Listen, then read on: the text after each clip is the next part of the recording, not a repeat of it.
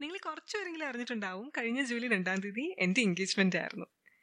എല്ലാവർക്കും എൻഗേജ്മെന്റ് അല്ലെങ്കിൽ വെഡിങ് എന്നൊക്കെ പറയുന്നത് വളരെ സ്പെഷ്യലും മെമ്മറബിളും ആയിട്ടുള്ള ദിവസമായിരിക്കും അല്ലേ? എനിക്ക് പക്ഷേ ഇച്ചിരി എക്സ്ട്രാ സ്പെഷ്യൽ ആയിരുന്നു because of one person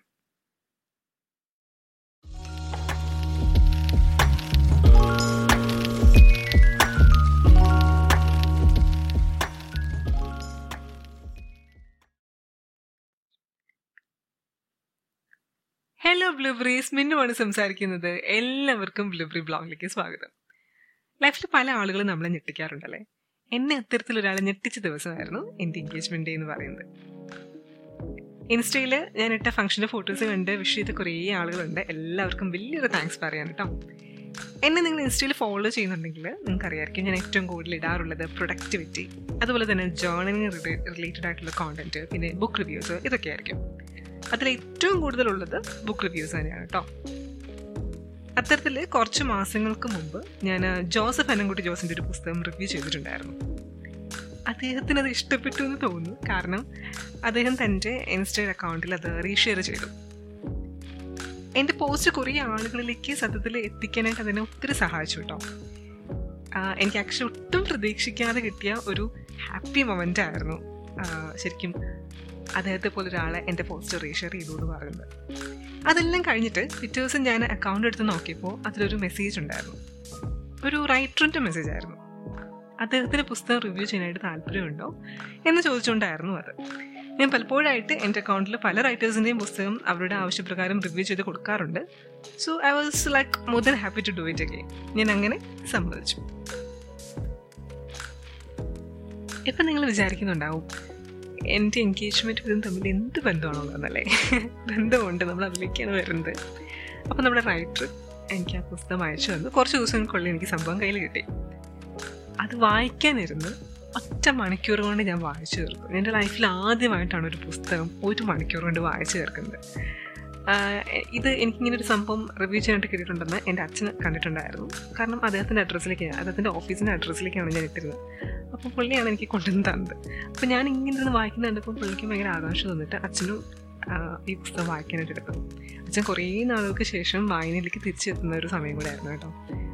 അച്ഛനും ഒരു ഒന്നൊന്നര മണിക്കൂർ കൊണ്ട് ആ പുസ്തകം വായിച്ചു തീർത്തു. ബുക്കിനെ കുറിച്ച് ഞാൻ പതുക്കെ പറയുന്നുണ്ടാവും.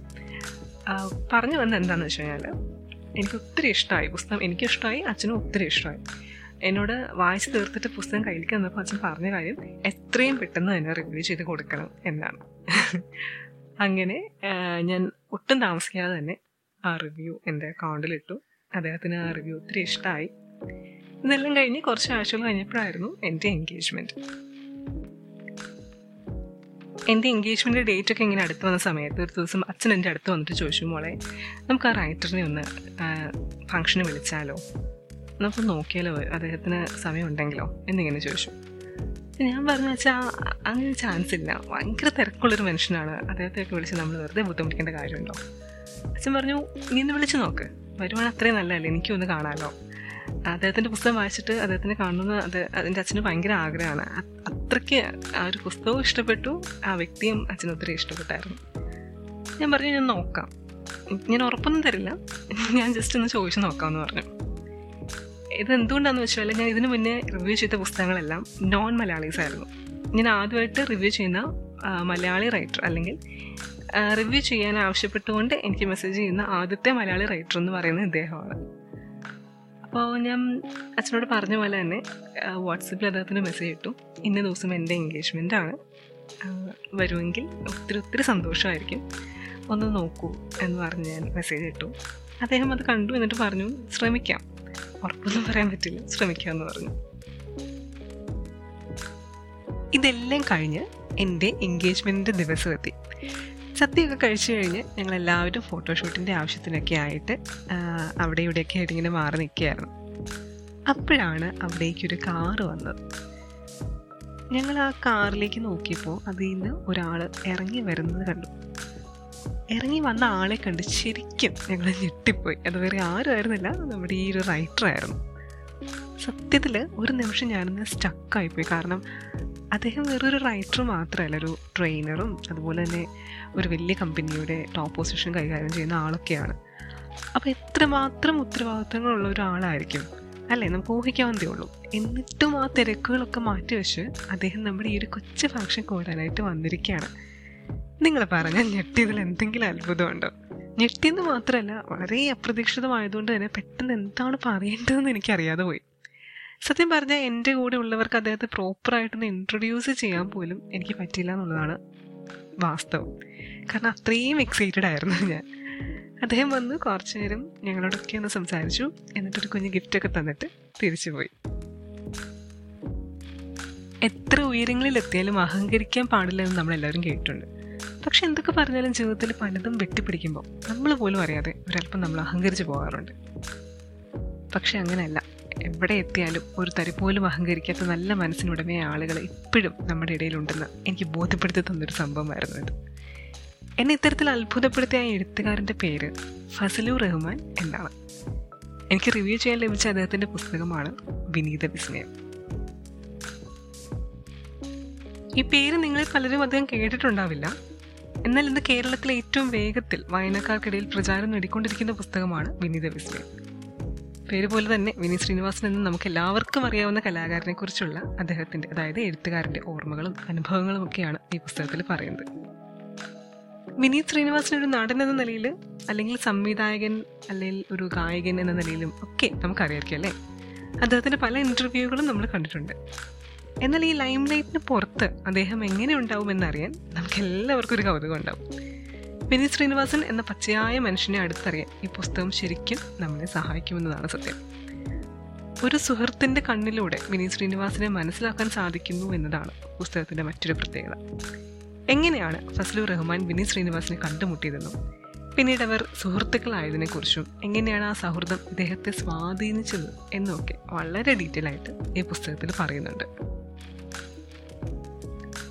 വിനീത് ശ്രീനിവാസിന്റെ സിനിമ കാണുമ്പോൾ കിട്ടുന്ന ഒരു ഫീൽ ഉണ്ടല്ലോ. അതേ ഫീലാണ് ഈ പുസ്തകം വായിക്കുമ്പോഴും നമുക്ക് കിട്ടുന്നത്. കൊച്ചു കുട്ടികൾക്ക് പോലും എളുപ്പത്തിൽ വായിക്കാൻ പറ്റുന്ന രീതിയിലാണ് ഈ പുസ്തകം എഴുതിയിരിക്കുന്നത്. അതുകൊണ്ട് എനിക്ക് തോന്നിയൊരു പ്ലസ് പോയിന്റ് വായനാശീലം ഇല്ലാത്തവർക്കും അല്ലെങ്കിൽ ആദ്യമായി വായിച്ചു തുടങ്ങണം എന്ന് ആഗ്രഹിക്കുന്നവർക്കും ഒക്കെ കൊടുക്കാൻ പറ്റിയ നല്ലൊരു ഗിഫ്റ്റും കൂടിയാണ് ഈ ഒരു പുസ്തകം. ഒരു നൂറ്റിനാല് പേജാണ് പുസ്തകത്തിനുള്ളത്. ഗ്രീൻ ബുക്സ് പബ്ലിക്കേഷനാണ് ഇത് ഇറക്കിയിരിക്കുന്നത്. അതുപോലെ മുരളി ഗോപിയാണ് ഈ പുസ്തകത്തിന്റെ ആമുഖം എഴുതിയിരിക്കുന്നത്.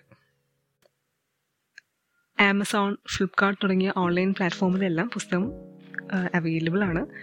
നിങ്ങൾക്ക് വേണമെങ്കിൽ ഞാൻ ഇതിന്റെ ലിങ്ക് കൊടുത്തേക്കാം കേട്ടോ താഴെ ഡിസ്ക്രിപ്ഷനിൽ അതുപോലെ നിങ്ങൾ ഏതെങ്കിലും ബുക്ക് സ്റ്റോളിൽ പോയി അന്വേഷിച്ചാലും ഇപ്പോൾ എല്ലായിടത്തും തന്നെ ഈ ബുക്ക് നമുക്ക് ലഭിക്കുന്നതാണ്.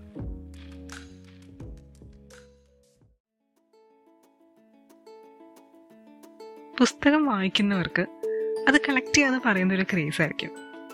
ഒരു ഓതേഴ്സ് കോപ്പി കിട്ടുക അല്ലെങ്കിൽ എഴുത്തുകാരന്റെ കൈ കൈപ്പടയോട് കൂടി ഒരു പുസ്തകം കിട്ടുക എന്ന് പറയുന്നത് അതെല്ലാം സ്പെഷ്യൽ ആയിട്ടുള്ളൊരു കാര്യമാണ്. എന്നാൽ ആ എഴുത്തുകാരനെ നേരിട്ട് കാണുക. വിവാഹ നിശ്ചയം പോലെ വളരെ സ്പെഷ്യലായ ഒരു ഫംഗ്ഷനിൽ അദ്ദേഹം കൂടുക പങ്കെടുക്കുക എന്നൊക്കെ പറയുന്നത്. അയ്യോ അത് പറഞ്ഞറിയിക്കാൻ പറ്റാത്തൊരു വികാരമാണ്. ഇപ്പം നിങ്ങൾക്ക് മനസ്സിലായിട്ടുണ്ടാവും എന്തുകൊണ്ടാണ് എന്റെ എൻഗേജ്മെന്റ് ഫംഗ്ഷൻ എനിക്ക് എക്സ്ട്രാ സ്പെഷ്യൽ ആയിരുന്നു എന്ന് ആദ്യ ഭാഗത്ത് ഞാൻ പറഞ്ഞത് എന്ന്. ഈ ഒരു എപ്പിസോഡ് ഇത്രയും നേരം കേട്ട എല്ലാവർക്കും എന്റെ വലിയൊരു താങ്ക്സ് കുറേ നാളത്തേക്ക് ഞാൻ അല്പം ഇനാക്റ്റീവ് ആയിരുന്നു. പക്ഷേ എത്ര മാറി നിന്നാലും വീണ്ടും വീണ്ടും എനിക്ക് എപ്പിസോഡ്സ് ഇടാനുള്ളൊരു ഒരു മോട്ടിവേഷൻ ഉണ്ടാവുന്നത് നിങ്ങളുടെ ഒരു സപ്പോർട്ട് മൂലമാണ്. ഞാൻ ഇനാക്റ്റീവായിട്ടിരുന്ന സമയത്ത് പോലും എപ്പിസോഡ്സ് കേൾക്കുകയും ഈ ഒരു പോഡ്കാസ്റ്റിനെ പുതിയതായിട്ട് എക്സ്പ്ലോർ ചെയ്യുക ചെയ്ത കുറേ ആളുകളുണ്ട്. അവരോടൊക്കെ വലിയൊരു നന്ദി പറയുകയാണ് നിങ്ങളുടെ സപ്പോർട്ട് മാത്രം പോരാ.